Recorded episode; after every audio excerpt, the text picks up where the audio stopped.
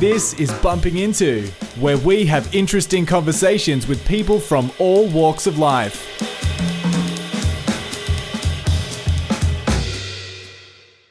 Hi, everybody. Welcome to Bumping Into. I am Francis Populin. Just a quick episode today.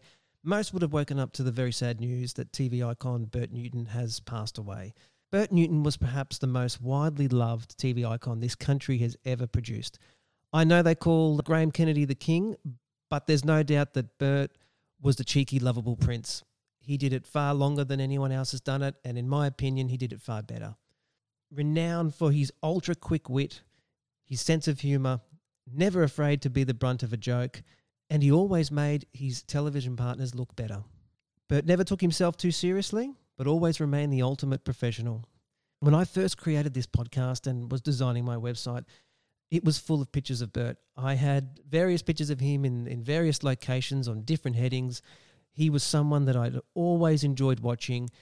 His warmth, he's, he was a beacon of brightness um, and happiness. And he was someone that I very much had hoped that one day I would have had the chance to talk to. I remember an interview that Bert did, uh, watching it many, many years ago. I think it was around the time that he came back to Channel 10. He made the comment that he hated change, but he always wanted to remain modern and move with the times. I don't think anyone else has done it better than Bert. The beauty of his craft was in the subtleties and the delivery of his humour and his wit. He made being great look easy. He seemed like a genuine, kind, happy person. It very much seems that the lovable, cheeky Bert we saw on TV would have been the same one that Patti had at home.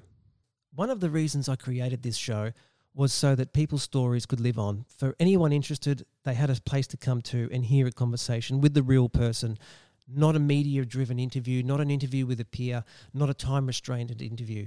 It was to hear how that person was in their true state. While I'm truly saddened about the passing of Bert, I take comfort in that his grandchildren and anyone else interested will be able to find so much of Bert online and know that the person we all loved was the person he was to all. I'm sure that he'll never be forgotten and that Australia is a happier place for him having been in it. Thanks for listening.